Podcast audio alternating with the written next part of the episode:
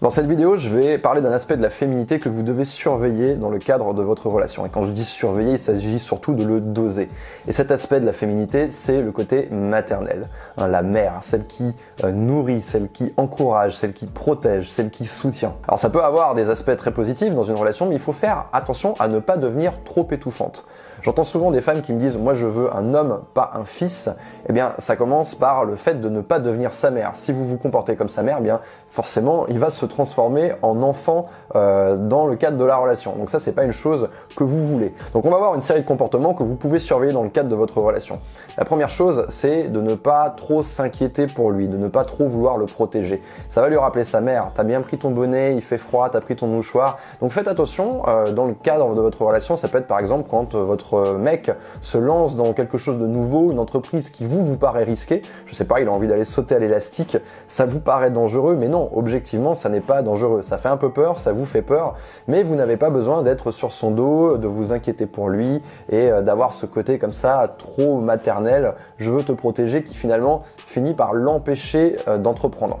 Un deuxième aspect, ça va être de trop vouloir régler les petits problèmes de sa vie. Lui envoyer une lettre euh, quand il n'a pas le temps, aller chercher des timbres, euh, lui faire un peu de vaisselle, euh, ranger un petit peu son appartement. Vous voyez, vous avez peut-être envie de lui faciliter la vie en lui faisant ces petites choses, hein, ça part d'un bon sentiment, mais au final, en faisant ça, vous allez véritablement vous comporter comme sa mère en étant derrière son dos.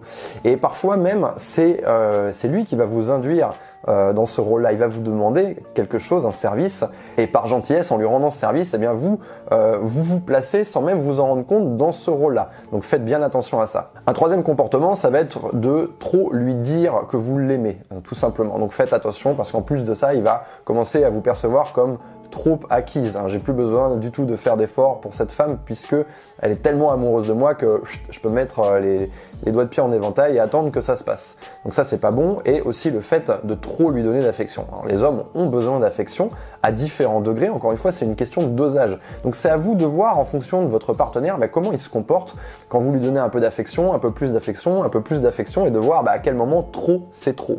Il va y avoir aussi euh, une tendance que peuvent avoir certaines femmes à surinvestir. Par exemple, des femmes qui vont toujours vouloir faire à manger pour leur homme bah, parce qu'elles savent faire à manger, elles aiment bien cuisiner ou alors c'est dans leur culture.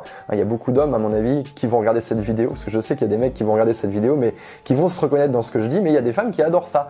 Mais finalement, le trop le faire et trop souvent, ça n'est pas une bonne chose non plus. Laissez de la place à votre homme pour s'investir. Ça va lui faire extrêmement plaisir que vous lui fassiez un bon repas de temps en temps. Mais si vous le faites tous les soirs de la semaine, à aucun moment, lui, il va avoir la liberté de se dire, tiens, qu'est-ce que je vais prévoir pour elle Un autre comportement qui va poser problème, c'est de lui dire ce qu'il doit faire. Hein, comme le faisait sa maman en disant, tu dois être rentré à telle heure. Ah non, euh, chérie, ce soir, tu peux pas sortir euh, avec tes potes parce que demain, on va bruncher avec mes copines, donc il faut que tu sois en forme.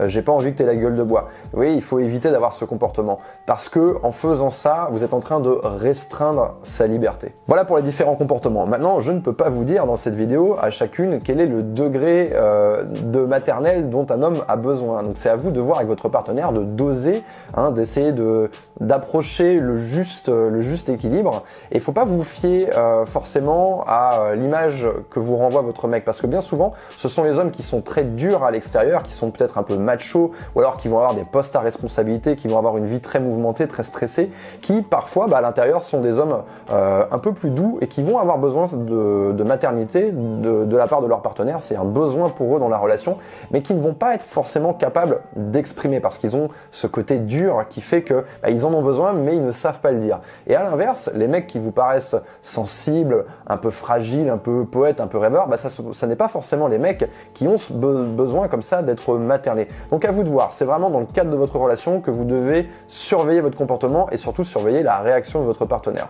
Un excellent moyen dans une relation pour tester le besoin de maternité d'un mec, bah, c'est de profiter des moments où lui en a besoin. Je pense par exemple euh, quand un mec est malade, par exemple, eh bien sur euh, quelques jours comme ça, vous pouvez être un peu plus maternel avec lui. Puis ensuite, vous pouvez arrêter quand il a retrouvé toutes ses forces.